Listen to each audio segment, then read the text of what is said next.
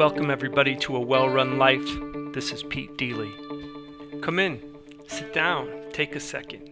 You get enough advice. This is about nothing and everything and all of it in between. In Bangkok, a man cuts fruit for street side vending startlingly fast with a machete.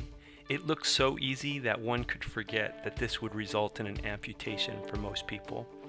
Only carving a million papayas with a machete do you get to move like this. 20 years into our friendship, I announce boldly I'm going to kick Dan's ass. There are wives and children present in this backyard barbecue. You get all your black belts on, and then you get out here for an old fashioned ass beating, where something equally brilliant came out of my mouth. My next recollection is being on my back, wondering, can I get all three digits of 911 dialed before I die in front of my two daughters? As if my humiliation was incomplete, Dan's wife stands over me, threatening that he better stop hurting Pete. It was only one punch, and it was gentle compared to how he could have hit me. For 15 years, while I honed my ability to eat ice cream, Dan threw millions of punches.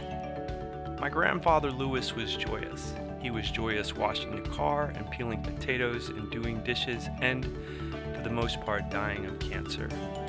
So tonight, it seems to me, living is dangerous, whether it looks like it or not. We all get hit.